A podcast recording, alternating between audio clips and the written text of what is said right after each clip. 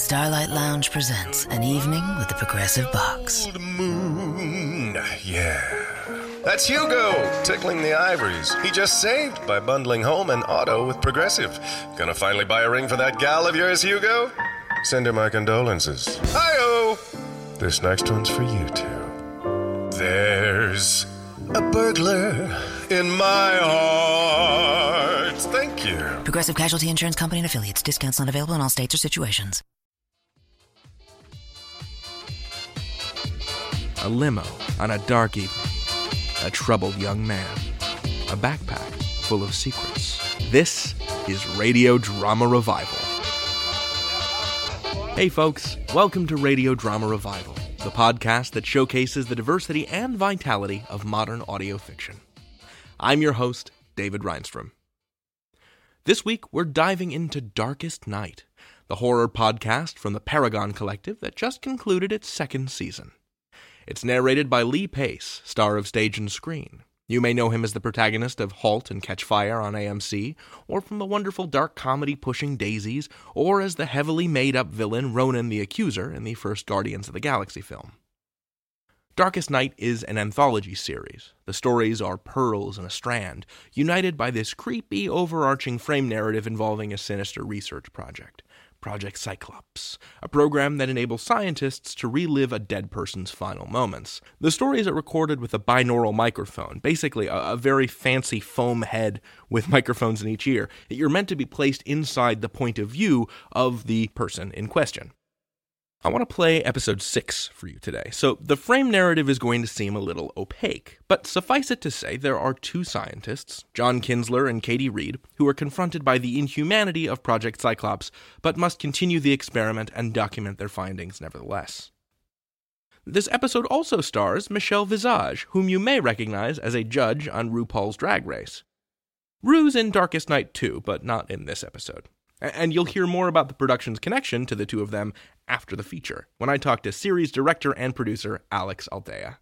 This episode is called Horn's Limo Service, and I think it's a very good exemplar for the series and its approach to horror. So, my children, buckle up. Roth Lobdo Center for Advanced Research, Project Cyclops Day 6 about to begin. Entering the laboratory now. Hmm. I wasn't sure I was going to see you this morning. That device still in your purse? I have to, John. You know I have to. You don't have to do anything. I told you yesterday. The bills, my uncle. I, I need to keep all of my options open. You said it yourself. Information on Project Cyclops would be worth a lot to another company. Just remember what I said. John. I'm serious. I'm not a snitch. You probably noticed I like to keep my mouth shut around here. You do what you have to do. Just leave me out of it. I promise. As long as my name stays clear, I- we don't have a problem. I know, I know. Plausible deniability. You know, the more time you spend incriminating me, the more time you'll have to spend editing my name out of these recordings. Are you sure? You don't know how much this could all be worth. It's not worth my risking my pension. 35 years of paychecks is worth something, too. I can't wait 35 years. Not for my uncle, I can't. I understand that, Katie. Just please be smart about this. So what happens now? Now you prep the sample. I mean, what happens with us? Look, as far as you, me, or anybody else out there is concerned, nothing has changed. We have a job to do. Let's do it. Who do we have today? Looks like a male. Looks like. Jesus. Head is almost totally crushed. Let's see if I can even. Got it. I'll document while you extract. Project Cyclops, Trial 5, Charlie 2. Timestamp is registering correctly. Initiating playback in 3, 2, 1. Initiate.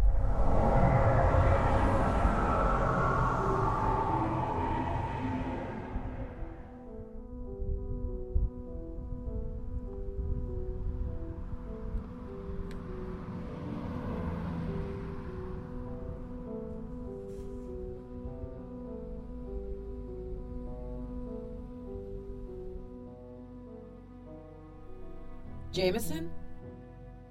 Yeah. Yeah. Everyone calls me Jamie. You're my driver? How else would I know your name? The wait times for an Uber or a taxi were too long, so he'd called Horn's limo service They promised to be there within 10 minutes. The car that pulled up in front of Jamie Billings was nothing like he'd expected. It was an older Lincoln Continental.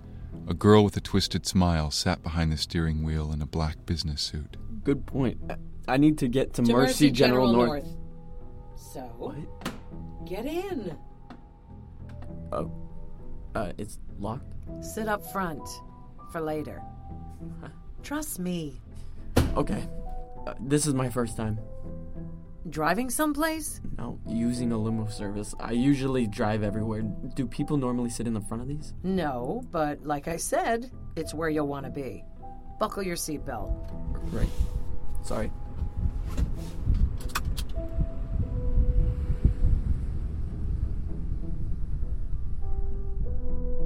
What happened to your car? Wouldn't start, so I'm trapped here when I need to be across town. Since when do limo companies use cars like this? 67 Lincoln Continentals? They don't. I do. Oh, right. Sorry, I'm distracted. Jamie tried to keep the thought of his brother dying before he got to the hospital out of his mind. I can tell. You ready? Yeah. Yeah, I guess. I don't have to take you. You could just get out and we can act like you never called. No. No, I need to go. No one else can make it in time, so I've gotta. Well, sounds like you have a good story to tell. That's good because I do too. You sure you're ready, Jameson? Yeah. Great. Let's get your first limo ride started. You're never gonna forget it. What's your name? Lucy. Jamie looked out the window as Lucy drove away from his complex, merging with traffic easily. At the corner of his apartment, where most cars got stuck trying to turn for several minutes, a spot opened right up for her. That never happens. No? No. Lucky me. You know how to get to Mercy General North, right? Yeah, I was there last night. For a fair? Something like that. Cool. Yeah, cool. Jamie looked over at Lucy, but Lucy was focused on driving and didn't bother to acknowledge his stare. They drove in silence for a few minutes until Jamie caught a glimpse of a 76 coming up. Can you pull into that? 76? Sure. Meter's running. Jamie pulled on the door handle, but Can you unlock it? Nah, all the locks are busted. Just pull the unlock tab, it's by your shoulder.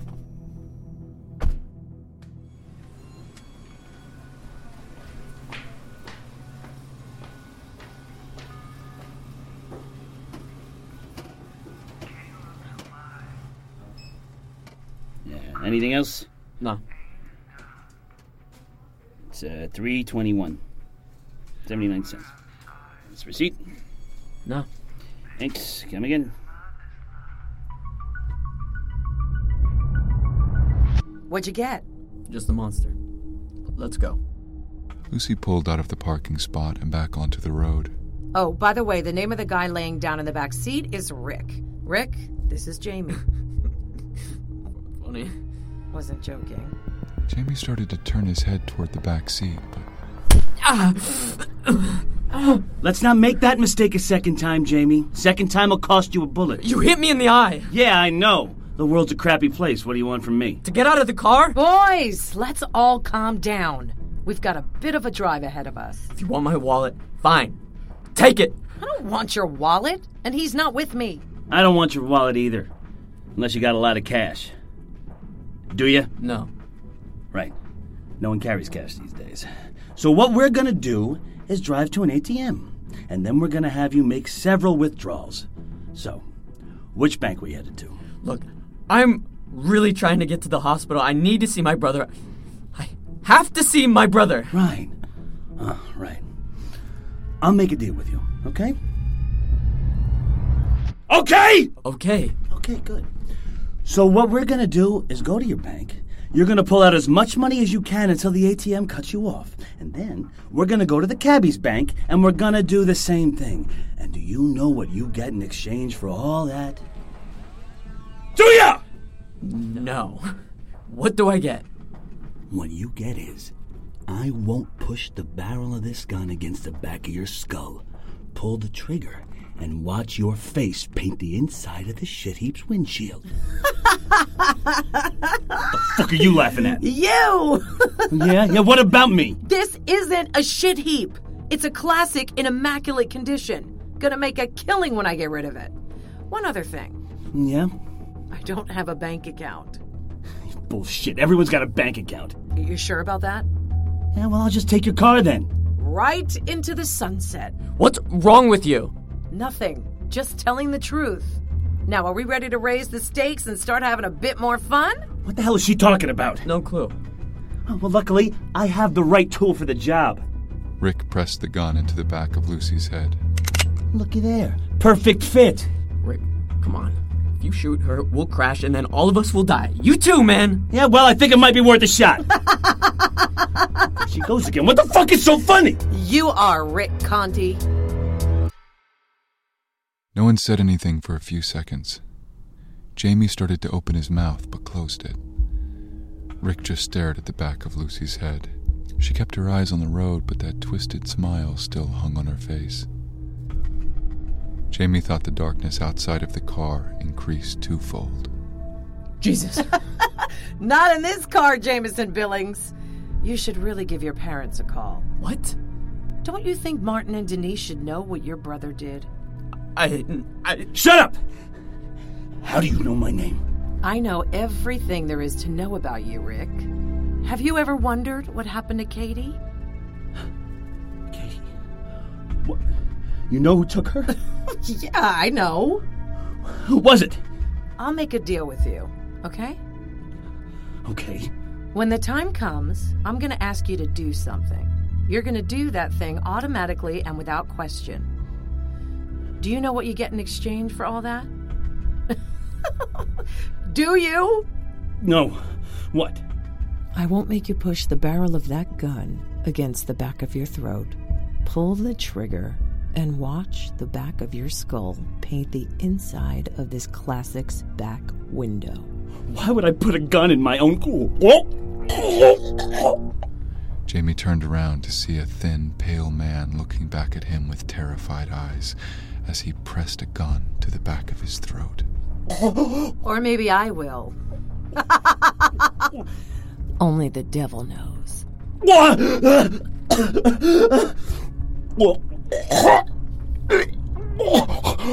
Rick pulled the gun out of his mouth and tossed it down in the seat next to him, staring at it like it might come to life all on its own. Who are you?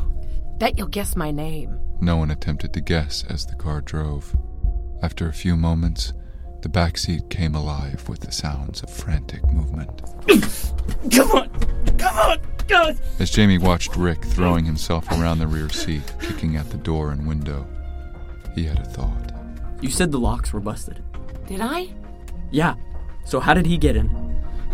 The door was unlocked. She didn't even turn around when I slid in. So the locks weren't busted. So you lied. Oh no, not lying. That just won't do. Do you want to talk about some of the lies you've told yourself recently? What? Let me put it in a different way. Tell me some of the lies you've told in the past, oh, I don't know, 24 hours. Jamie opened his mouth to tell Lucy that she couldn't make him do anything he didn't want to, that she was crazy, that she should pull over so he could get out of the car. Something very different spilled out, though. The guy in the corner doesn't need my money. I hope you have a nice day. Hey, sorry, I'm really busy right now, so I can't come pick you up. Yeah, work has me swamped. Can we catch up next week? It's okay, I'll call you. He'll sleep this off. He'll be fine in the morning. I hope he doesn't die. Tears came to Jamie's eyes as the last few lies spilled out. He had said them all while talking on the phone to his brother, right before his brother apparently overdosed. I can see that you're real big on the truth. Rick, do you want to go next? No. You'll go soon enough, but I suppose we can wait. So, boys, now both of you know that the locks on this car work just fine. Interesting, right? Not really. Exactly. So, what question should you both be asking? Rick and Jamie looked at each other. Neither one of them knew what she was talking about. Hmm, good point. Let's get that adrenaline pumping first. That should help you think better. What are you. Ahead was an intersection where a cop car idled at a stoplight and a woman in a stroller was walking across the crosswalk. Ooh, you're gonna love this. Make your choice. What? Make your choice. Between what? The woman or the stroller? I can't. I can't choose! Sure you can. Which am I hitting? I don't! If you don't choose, I'll hit both. Hit the woman. The woman hit the woman. I can't. Pick! The woman hit the woman! The woman noticed the car barreling toward her and froze, letting go of the stroller. It rolled forward across the crosswalk. Lucy swerved toward the woman and just clipped her. Jamie could hear a scream from the other side of the glass as the woman flew, cartwheeling through the air like a girl at a gymnastics class. She landed on the pavement in front of the cop car and didn't move. Rick was staring out the back window, watching as a semi plowed through the stroller. Oh, Jesus. Are those. Yeah, yeah, just cans of beer. The stroller was filled with cans of beer. Jamie tore his eyes from the fizzing cans of beer in the street, looking into the side view mirror to see if the woman was all right. She hadn't moved. Great choice, Jamie. So is that two people in the last 24 hours? Shut up. Maybe we should get your count higher. See, Look, this is almost finished. That, that won't be long before that cop is on us. Oh, no, he won't. You just murdered a lady in front of him. Of course he will. Correction, you murdered a lady in front of him. By the way, did you happen to sneak a glance at him as we rolled by? No, but that doesn't matter. Even if he has to send for help, he'll have called it in. I, I saw him. And? And, and it looked like we, we startled him. How do you mean? He was clutching his chest. that wasn't from surprise. Officer Strand is no longer one of our city's finest.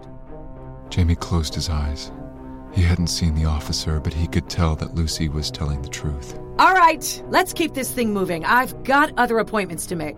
So, boys, what question should you both be asking? I don't know. I just need to see my brother. We can work with that. Rick? Uh huh? Rick, pay attention. Jamie just said that he needs to get to the hospital to see his brother. Oh, sorry, Jamie. Okay, that's a great start. Let's keep this going. Jamie, What? tell Rick about your brother. He overdosed last night. Rick grew very still. What was he using? Warm. Heroin was always his favorite, but probably anything he could get his hands on. Where'd he stay at? Warmer. Up north, right off Plimpton. Shit. What was his name? Warmer. Nicholas. You're Nikki's brother? You're on fire! How do you know my brother? Why did you put us in the same car? Did he hire you for this? Answer his question, Rick. Tell the truth. I sold him that shitty OD'd on. Jesus. The car slowed to a stop at a red light. Rick, you can go now. Rick attempted to unlock the door to the left, and then the door to the right. Neither budged. When he looked up at Lucy, she just shrugged. Use the door in the seat. Dorn. Rick's eyes went blank as he reached out and picked up the gun from the seat, not hesitating for an instant as he jammed it into his mouth and pulled the trigger. Use your words, Jamie. Green light! There's the hospital.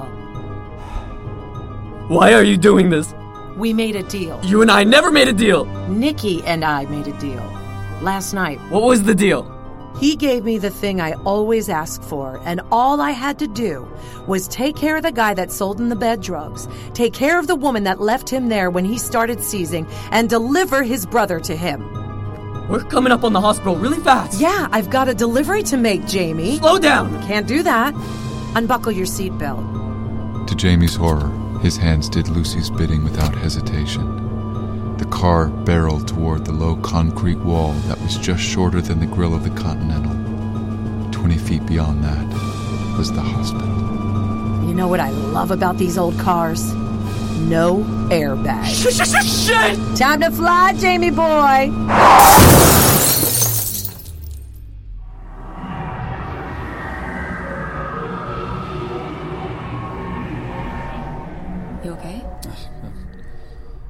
Was a bit of a rough one, Really? That was Disney Channel stuff compared to everything else we've seen. but this one hits a little close to home. What?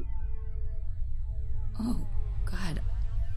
I'm so sorry, John. I didn't put two and two together with the car crash.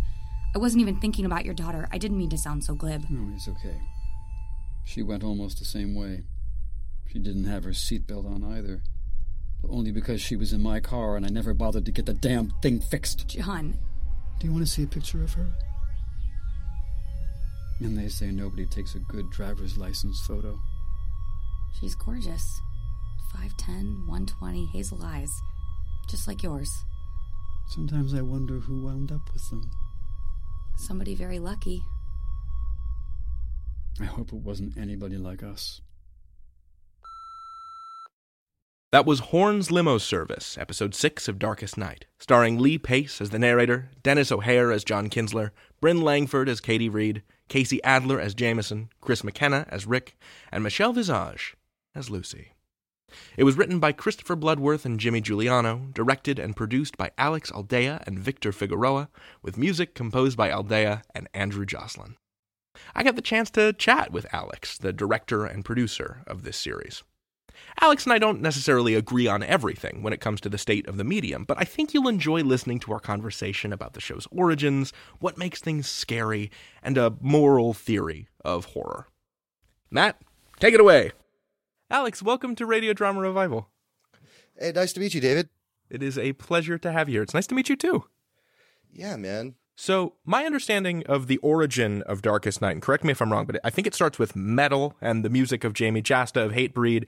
You used to um, produce Jamey Jasta's podcast, correct? Yeah, so I have a I have a small podcast network called Paragon Collective. I I always kind of wanted to be a musician. I played music in high school and college um, and before, and um, the funny thing is like when in Seattle, all my friends started getting successful. And then they were like, oh, well, we don't have anyone to help us negotiate deals or this and that. And as the Jewish person in the group, I took that.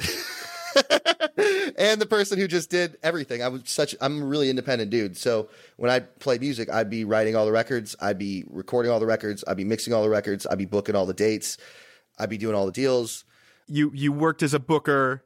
Yeah, and I started managing comics and after college, and um, I got pretty decent instead of like going and working for like a big company, I just worked for a small one, worked my way up when I was managing people at 22 and living off of it and doing pretty well.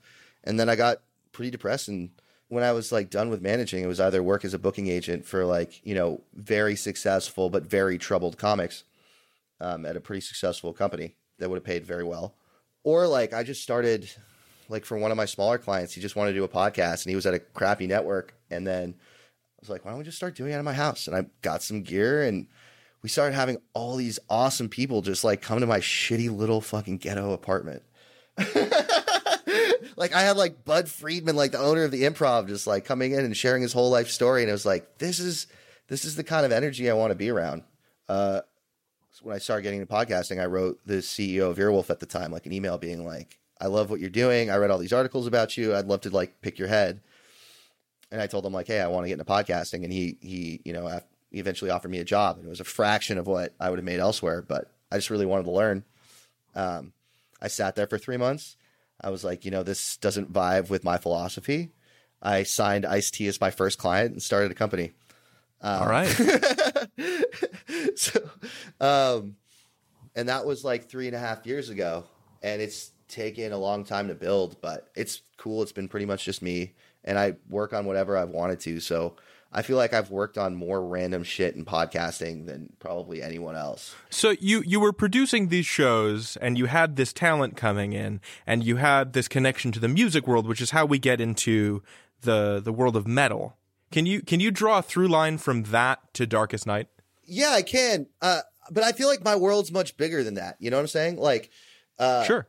I I think with with the Darkest Night thing, where it came about, in reality is like as a producer, I gravitate towards whatever I want to do and people who I like. And so when I started three and a half years ago in podcasting, it was the whitest, most vanilla, like I write for Macworld and let me talk to all my other Macworld friends about why the new iOS update doesn't suit my needs.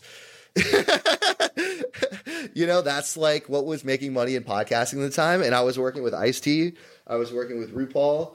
I had like a YouTuber named Kingsley. I did like Reddit's podcast. And like I feel like the one thing that kind of united all of them was like this feeling of otherness and being us against the man. And uh, Jamey was actually like good friends with Ice and was a fan of Ice's podcast. And randomly just one day called me and I was a huge Hatebreed fan. What's their sound like? I'm pretty unfamiliar. It's a very like I, I was used to be a big metal guy. Like one of my first bands was like a death metal band when I was like middle school. but they're like a very American hardcore, like they're the, like the quintessential like American hardcore group. Um, so it's like very simple, very four four, a lot of like power chords and breakdowns. But like Jamey's thing has always been about like putting these really positive lyrics and like using this kind of anger as a sense to pick yourself up and empower yourself. So if you look at all their songs, it's like, all right, fuck the haters, I'm going to do my stuff. Fuck the haters, I'm going to believe in myself. Fuck the haters, I'm something. You know? It was it's a very positive group. Um and even how he approached writing, man, like his whole thing was like if when you write a song and you want to write a heavy song, you have to write it on a shitty $50 acoustic guitar. And if it sounds like crap on a shitty $50 acoustic guitar, it's not worth playing through your great metal amp and Schecter and all this crap. Sure. I believe that about everything, yeah. I fucking admired the shit out of him as like a 13 and 14 year old. And so even though I'm sure like in this business, like a lot of people are so much about money and this and that, like it was just great to fucking spend so much time and learn his process and learn how he does things. And then at the end of the day, he's also like the nicest dude. So I, I was really grateful for Jamey. And um, with Darkest Night, I knew I wanted to do something different. I knew I wanted to do something more high produced, and I wasn't even sure about audio dramas. And I basically made like three big signings. One was like my main production. One was called like Case File, and um, I started working on Case File, and I grew that show. When I started working with that show, it was getting about twenty five thousand downloads an episode, and when I stopped, it was at about nine hundred thousand. But I realized I love the production of it, but but fuck the economics of it, that team, the using real murder stories and making money off of it. It just like felt really gross. And I was, and we basically just had a falling out. And I was like, okay, what do I really want to do? Uh, the case file guys, uh, the rest of the team, again, we're we're awesome saying like, hey, you know, man, if you're if you're gonna do this a new thing, like we'll help you, we'll help promote it a little bit. Everybody else who I worked with helped me promote a little bit, and originally like we came up with this idea because I love this production stuff. I love what No Sleep is doing. I feel like there could be a cool other little element in the space and there's room for it. Why not just give it a shot? And Jamey had some convo with Rob Zombie about um, possibly doing something. And he was like, yeah, send me something. So we basically got together. I, I reached out to David and he set me up with Chris Bloodworth, who's, who's awesome. And when we say David, we're talking about David Cummings, the host of No Sleep, which emerged out of a Reddit, like a subreddit community, and then became its own very popular podcast. Oh, have you had David on here yet? I have not. Oh, I have so I've I've traditionally had a lot of inertia with horror because I scare super easy. And so the idea of like, oh, here's a thing that's going to get stuck in your head for like years and years has been like it's been very difficult for me to get over that hump. It was like very difficult for me to get over the hump of like listening to this show. And when I started listening to Darkest Night, I immediately enjoyed it. Like I think it's really campy and gross and fun, but I have a lot of inertia because I scare so easy. For sure, for sure. But uh, you know, like I, I think with David, you know, um, I think that like, and again, I love that you cre- that you've like kept this platform going to really like prop up audio drama creators and people in this space and tell these stories, and that's really fucking cool of you. Um, Thank you. yeah, man, and I'm really appreciative, and I love like the Archive 81 episode and going through a lot of the stuff you've been doing, and I think David's story is dude he's he's fucking so cool man and he's really built an empire out of fucking nothing in rural canada Right? and yeah, like no, it's really it's really astounding what he's done. yeah and, and i work with david on the business end of things and it's like dude just in the last year from like basically sold out us tours like all this stuff like I, it's crazy to me like the kind of calls i get for for no sleep and everything you know like that something from the internet is attracting these kind of people to it and that they get it you know? Yeah and david's like one of those dudes that if you work with cummings he will always take care of you. He will always try to help you in any way he can and he builds like this really amazing energy that's so like nurturing and loving with no no sleep and everybody in it dude. And so when i was like hey this is something i want to do he's like what can i do to help? What do you need? How can i be a part of it? And just being like really just like the most menschy person of all time like such a good dude So is he how he set you up with Chris and Miguel and Jimmy and Johnny, or did those people all come from different directions? Chris, he set me up with Chris. Miguel and Johnny and I have been like really close friends for like three years, and um, we always kind of wanted to do something together. And they're really into horror, and um, basically we had this idea of just doing like a pilot episode and then sending it to Rob Zombie. And so eh, the first episode was actually episode eight. Uh, basically, we sent that to Rob Zombie and just heard nothing back. And all, the four of us were just like, "Hey, this is cool. Let's try to expand this and, and, and do it." And so we just uh, we we thought we were doing something cool and special with the binaural and everything else, and we felt like we knew how to market this, and we felt like we had a shot, and we sent this same pilot to Shudder, and they got it instantly, and they were like, "Hey, man, you know, I we understand that this is going to be really expensive to do. we will give you a nest egg to just cover everything up for the first season." and we released the episodes a week early there, and and uh, we'll be your sole advertiser. And they were behind us like from day one before we had any celebrity talent attached or anything. You know, That's fantastic.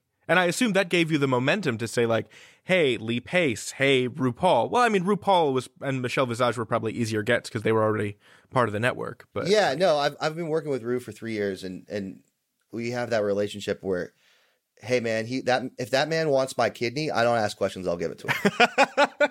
sure. and I'm, I'm I'm don't know if he'd give me my kidney, but he'd certainly give me thirty minutes of his time for a horror podcast. Sure. So, what inspired you to record this podcast binaurally? I looked up the Neumann dummy head binaural mic that you use.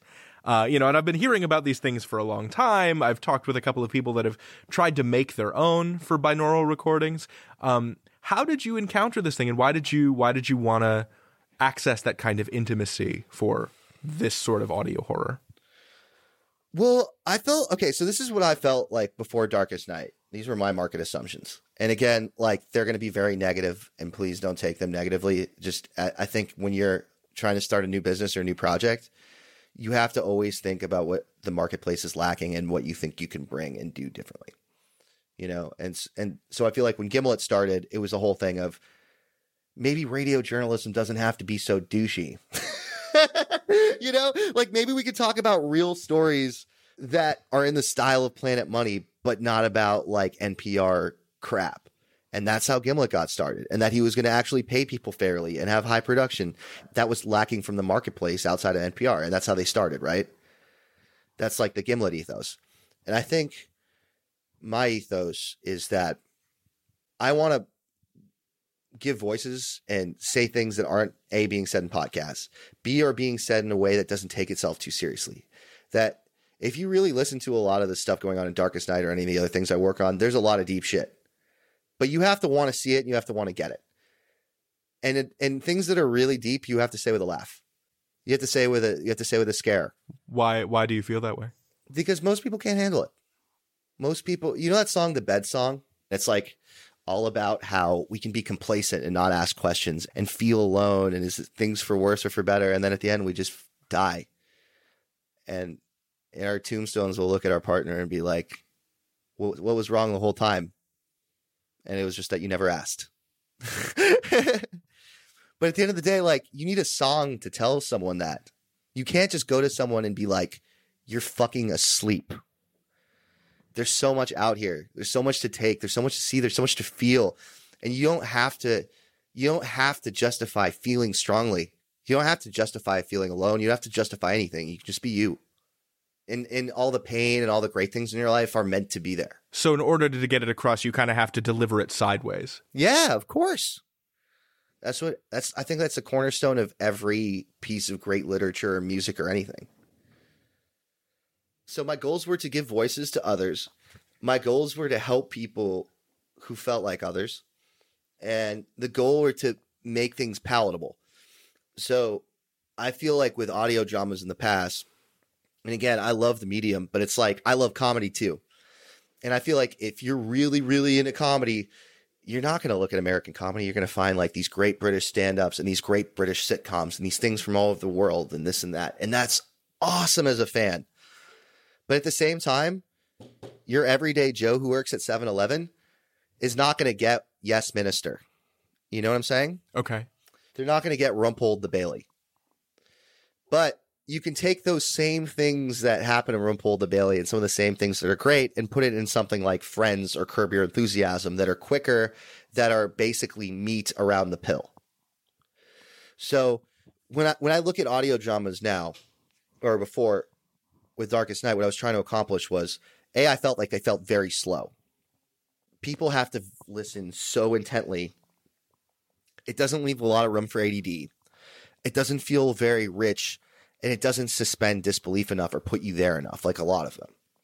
Um, and I think even a lot of the great, like pinnacle audio dramas, even right now, are things that are too, like you can stick in front of an eight year old girl. Like, I'm trying to think of things I got as an eight year old I loved, um, like The Shining. I could dig that as an eight year old. Okay. Like that's a classic piece of cinema, but realistically, it's like very quick it's got a certain pacing to it. It's still got things behind the scenes and, and intelligent things, but it's still wrapped in packaging that is familiar enough to get someone who's not used to that level of content through it. Does that make sense? Yeah, yeah, yeah. You needed to you wanted to install some kind of training wheels on the form for an audience that wasn't used to it. Yeah and and I think that this is happening more and more in podcasting, but I think like so with Darkest Night, you'll notice it's very fucking quick. I know, like for us, Lee Pace as a narrator is like a cornerstone of the show. I know in AD, it's a whole thing of narrator versus non-narrator, and it's really everybody saying non-narrator, and that's fine for you. You know, everybody has their own thing, but for me, in terms of getting stories out quicker and having less restrictions, I fucking love it, and to keep the pacing up. You know, Sure, it's a lo- it's a load bearing element within the script. Yeah.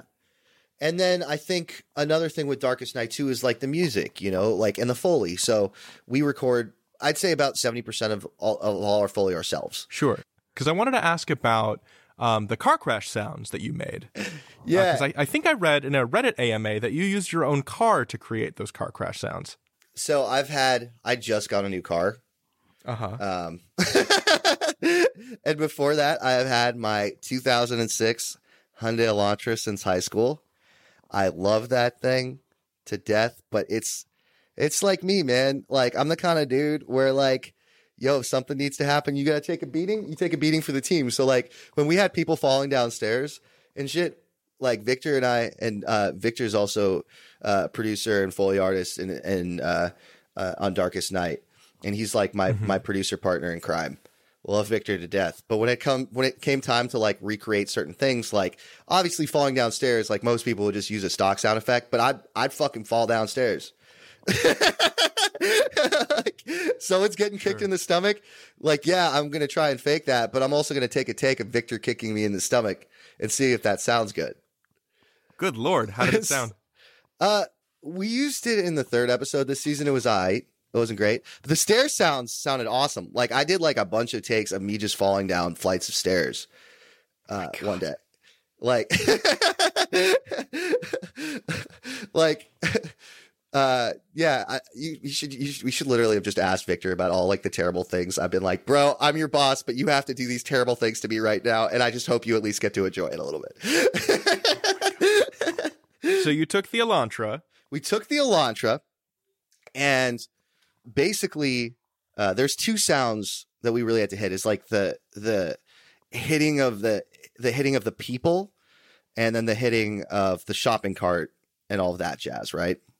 So the woman what we basically did is uh, we went behind johnny and miguel's alley victor and i and uh, we got a whole bunch of shit to throw at my car uh, while i was zooming past so so like basically all of us were were just like smoking chilling and then I'd just drive past my car and be like, bag of apples. And then we just toss that out. How's that sound? Traffic code. Boom. How does that sound? And we tried so many things. Um, and we just did it. And then with the shopping cart, we stole a shopping cart from a Safeway. We filled it full of Mountain Dew, and uh, we went near Victor's house in South Central at like two in the morning, and I just rammed a shopping cart at 50 miles an hour. God. Worth it? Yeah, dude. I thought it sounded I thought it was totally worth it, man. I thought it sounded awesome. And like honestly, man, I people would like, you know, Johnny would be, you know, not Johnny, but like some of our other friends would be like, "Yo, what happened to your car?" And I'd be like, "Well, I we were throwing this and this on it to get certain sounds." and it's like I thought it was my badge of honor because I mean that car was about to go anyway. But like I love this job. I love doing this shit and I'll do whatever it takes to get the best thing possible. And I look at like that little mark on my car from those two little incidents is like we got some of the best sounds of that possible. So the best sound for a for a car crash is a car you crashing your car. The best sound Yeah. for someone getting tossed down the stairs is you throwing yourself down the stairs. Yeah, I mean, I would like to say for our younger listeners, sound effects libraries are also a thing. Also a very practical option. yeah, and I, and I know you I'm don't weird. necessarily need to follow this man's this man's path. Dangerous and enticing though it may seem.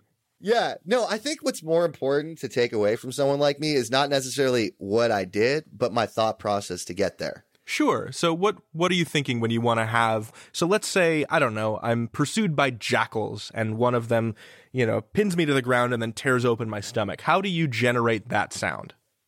Oh man.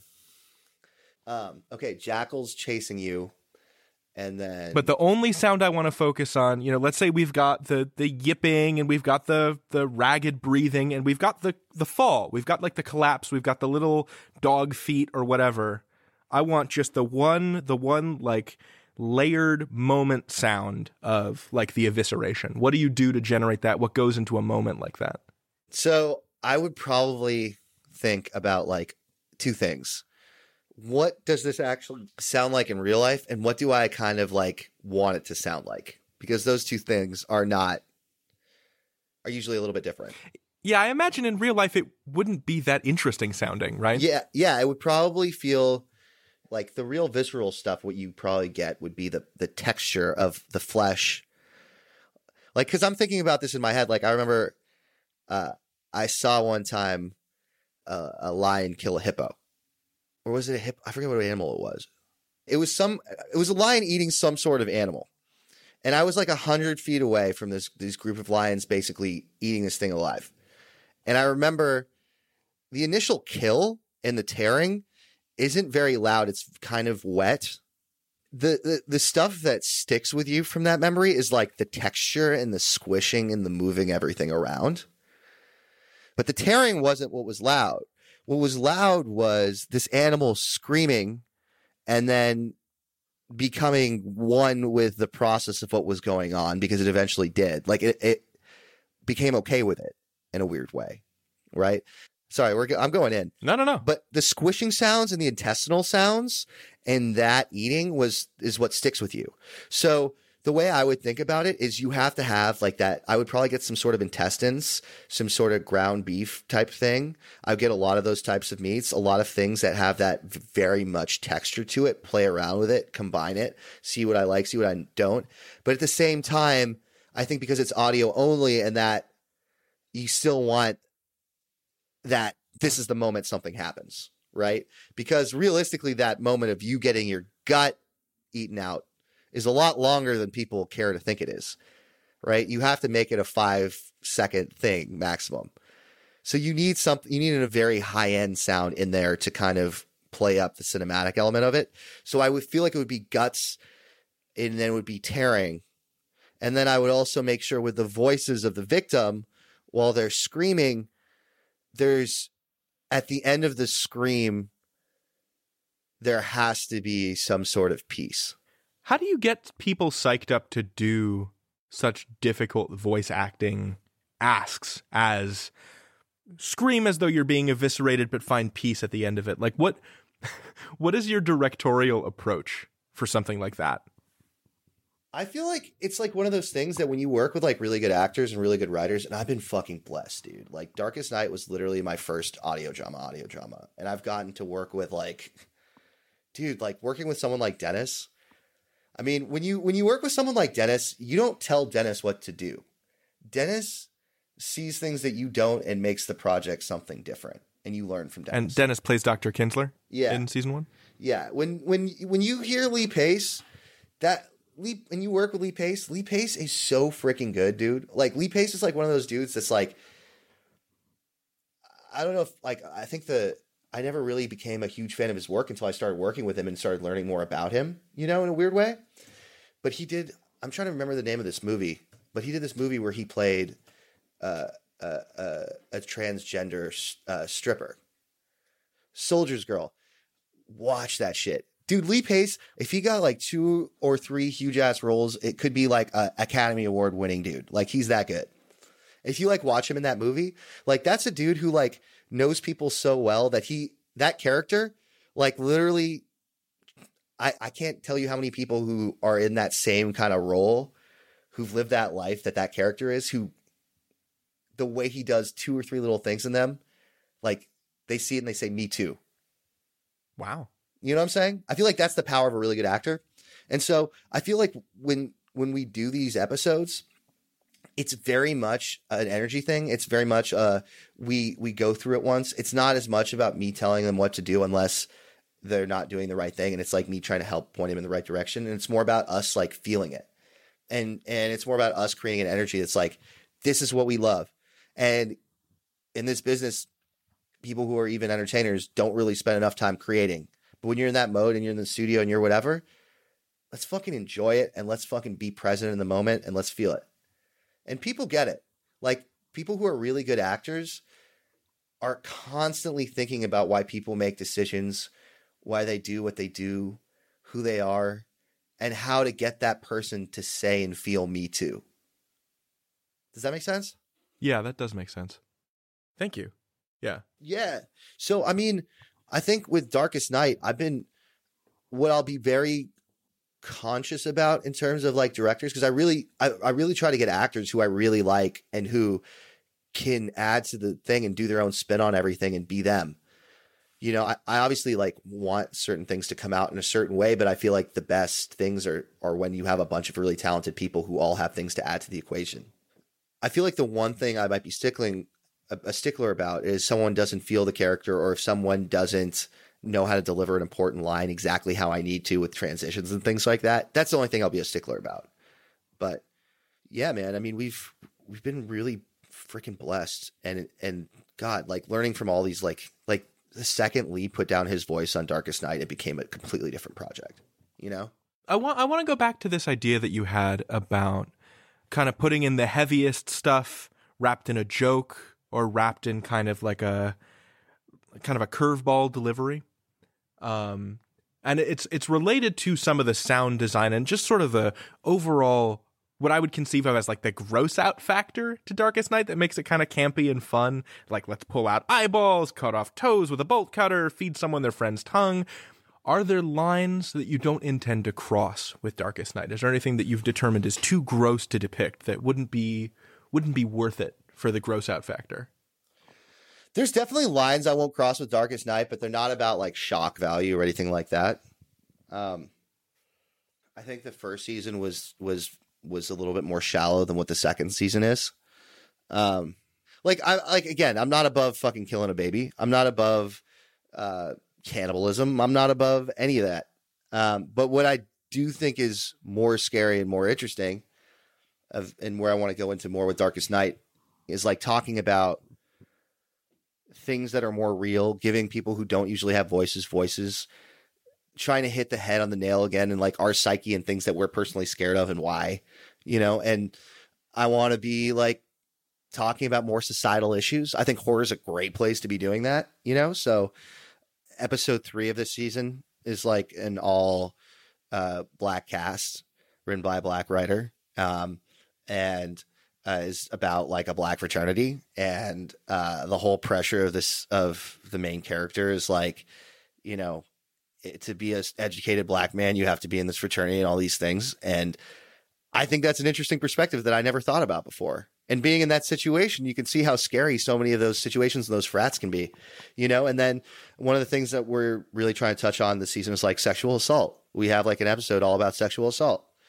Uh, I think we have uh, we have an LGBT episode that that I think is really cool because it like normalizes things that as a society we're scared of, but as a society we normalize things that we shouldn't. And I think with that episode we try to flip that on its head a little bit. And so I think with Darkest Night it's not as much about what I won't do, is about what are the when you're willing to really go out there and do whatever, you should be using that for good and to make a point. You know? Yeah. That's more what I want to be doing with Darkest Night. So I, I I'll fucking say whatever if it if it's for the good of something.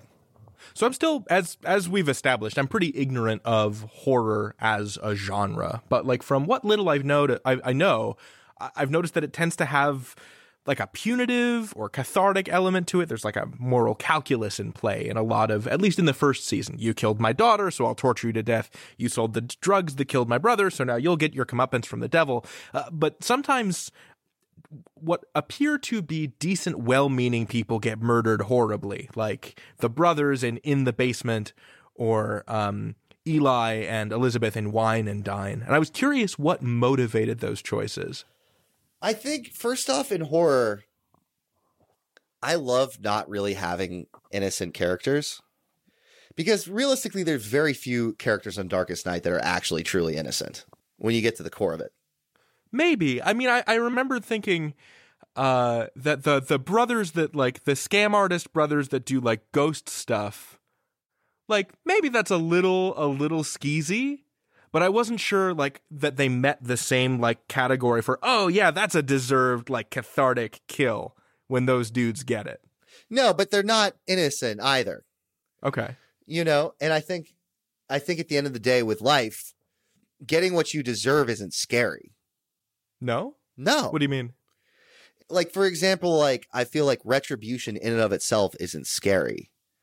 If you get what you don't deserve and people can believe that anything can happen to them at any moment and that it could be truly horrific and they could be pretty normal but have a couple little flaws, Mm-hmm.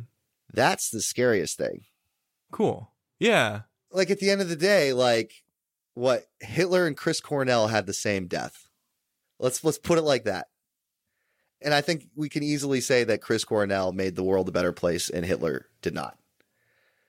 I think that's a pretty easy thing to say, even if you didn't like Chris Cornell's music. This, you know, that's a sure. Okay. Yes. But what's but what's scarier to you right now? That like the only bad things that could happen to you in this moment are things that you deserved, or that right now anything could happen. Anything. I guess I guess the notion that like anything could happen isn't isn't really at the top of my mind, but rather that like if I'm haunted by guilt uh and I I like anticipate something coming, I think I would be more frightened by that. Like, you know, I could I could be killed in a car accident every time I get into a that's like way more likely than any other kind of death for me. Um Yeah. I don't know. But like mm, this should this shouldn't this shouldn't go in the podcast, but I had like a minor cancer scare like 2 years ago. Yeah. Like really like it was nothing. Like I had like this weird um high white blood cell count and I didn't and it was it was just stress related. Uh and I just felt like weird and guilty and like why am I, you know, like what if I die this way? What if I have leukemia? And that that was really terrifying. Um I don't know, maybe I'm supporting your point because I felt like I didn't I didn't like do anything to deserve like that weird little genetic luck of the draw. Yeah. I don't know. But the thing is, the scary thing about life slash the most amazing things about life are things that you don't deserve. I guess it kind of depends on what you mean by like deserve. You know, like I've got I've got flat feet. I don't deserve flat feet, but if I like murdered a guy in Michigan, I probably deserve to be put away for that. Yeah. I feel like I've got I feel like I've gotten away from your point though. But my point is like, you know, going back to your scare, right? Because it sounds to me like Yeah. it was a short, it was a pretty short scare. You said it was like a two week scare. Uh, like a month or two. That's so that's that's some time to ruminate about shit. Yeah. That was like, you know, have I have I been a decent person? Have I lived a a, a righteous life? You know, I haven't yet appeared on television with a Muppet. Have I really have I really done my life's work? that's the that's the that's the rubric, by the way. That's my metric. Dude, but that's scary. That's some scary shit. Yeah, it was. Yeah. I'm not dead. I don't have cancer. Knock on wood. You know, but it was like it was a terror. It was a terrifying time. But I'm sure in a certain way, like, did like what what changed when you came out of it? Um, I mean, not not much. Especially, I've always been like a literally stop and smell the flowers kind of person.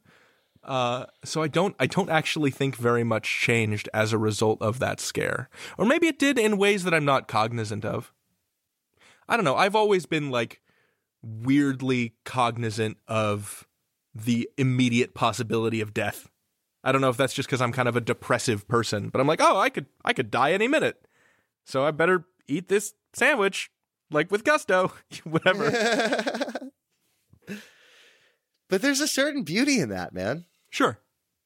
But that's what I love is I, I love having those kind of conversations with people. Like you were telling me about that experience in your life, you know, like I think those those kind of stories nobody sh- you know like for example the first thing you said is you wanted to not put that in the podcast.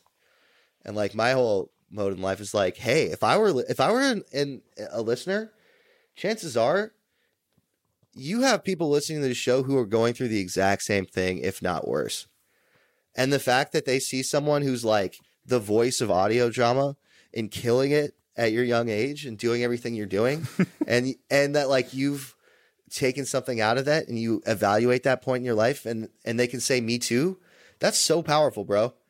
And um I think that that's what we as a society need to do more is is figure out ways to kind of connect and to kind of talk about real things going on. And I I think in a weird way, like the more I'm like connecting with people and getting outside of my shell in the last couple weeks, I've been noticing so many people who have who feel like every time they feel something strongly, they have to just they have to like hold it in. And they have to say that I, I'm not a sad person, I'm not a depressed person, or they have to care what so many people think about them, and they weren't blessed enough to find that like those people in their life that are like you're beautiful, feel you, be you, and let's talk about things when you're going through it and help each other out. I think that's a I think that's a good note to uh, to close out on.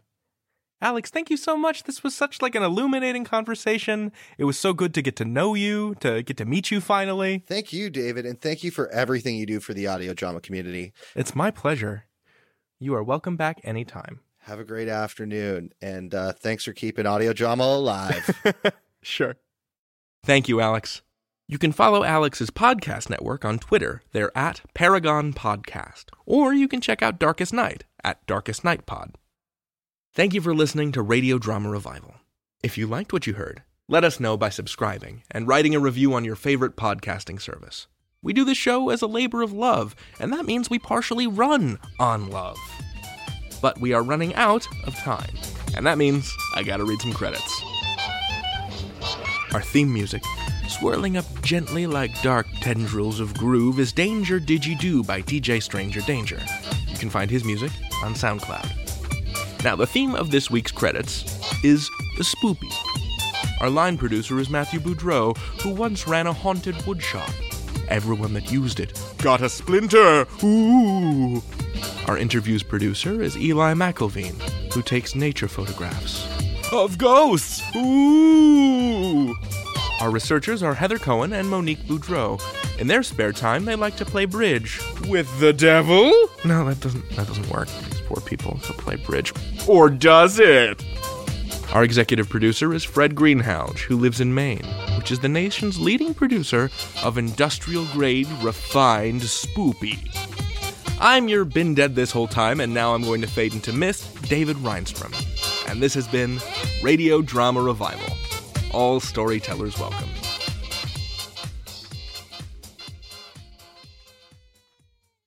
Matt, take it away. Play the clip, Matthew. Take it away, Matt. Matthew, take it away. And now, an ad from Dad. All right, save money on car insurance when you bundle home and auto with Progressive. Can I take these off? All right. What is this? This looks good. Wow. That's well made. Where did you get this? I'm talking to you with the hair. Yeah, where did you get this? It's good stuff. That's solid. That's not veneer, that's solid stuff. Progressive can't save you from becoming your parents, but we can save you money when you bundle home and auto. Progressive Casualty Insurance Company affiliates and other insurers. Discounts not available in all states or situations. And now, an ad from Dad. All right, save money on car insurance when you bundle home and auto with Progressive. Can I take these off? All right. What is this? This looks good. Wow. That's well made. Where did you get this? I'm talking to you with the hair. Yeah, where did you get this? It's good stuff. That's solid. That's not veneer, that's solid stuff. Progressive can't save you from becoming your parents, but we can save you money when you bundle home and auto. Progressive Casualty Insurance Company affiliates and other insurers. Discounts not available in all states or situations.